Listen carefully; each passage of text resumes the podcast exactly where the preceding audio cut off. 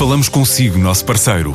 No mundo dos negócios, a transação de imóveis, equipamentos industriais, arte e navios é garantida pela experiência de profissionais, com solidez, rigor e isenção. Encontre-nos em avaliberica.pt. A Vale Ibérica, porque é de leilões que estamos a falar. Mês de março arranca com várias iniciativas dedicadas ao vinho.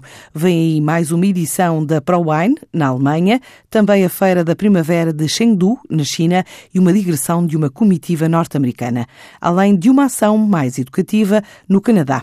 Hoje é a vez da Lusovini fazer uma prova na Sala de Provas do Porto, o local que na segunda-feira recebe a prova das caves transmontanas, algumas iniciativas inseridas nas ações da Vini Portugal, que definiu o México e a Dinamarca como novidades de 2019.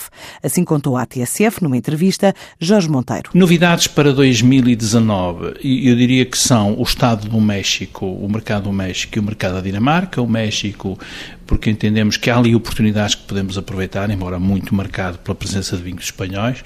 A Dinamarca, que mostrou sinais de uma maior abertura aos vinhos portugueses e, sobretudo, uma predisposição para, para aceitar vinhos portugueses mais caros. Essas são as novidades em termos de mercado.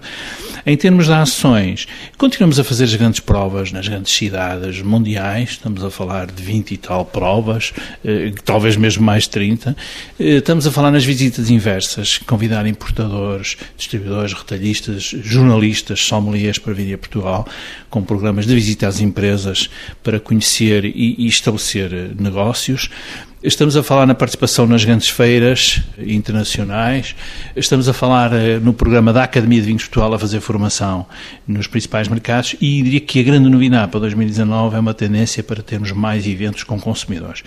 Nós, à medida que vamos assegurando uma boa importação, uma boa distribuição, o que importa é trabalhar com o consumidor para que o consumidor conheça melhor os vinhos portugueses.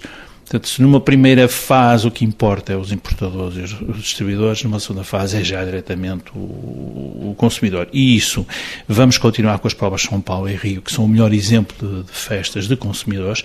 Luanda é também um evento surdo de consumidores.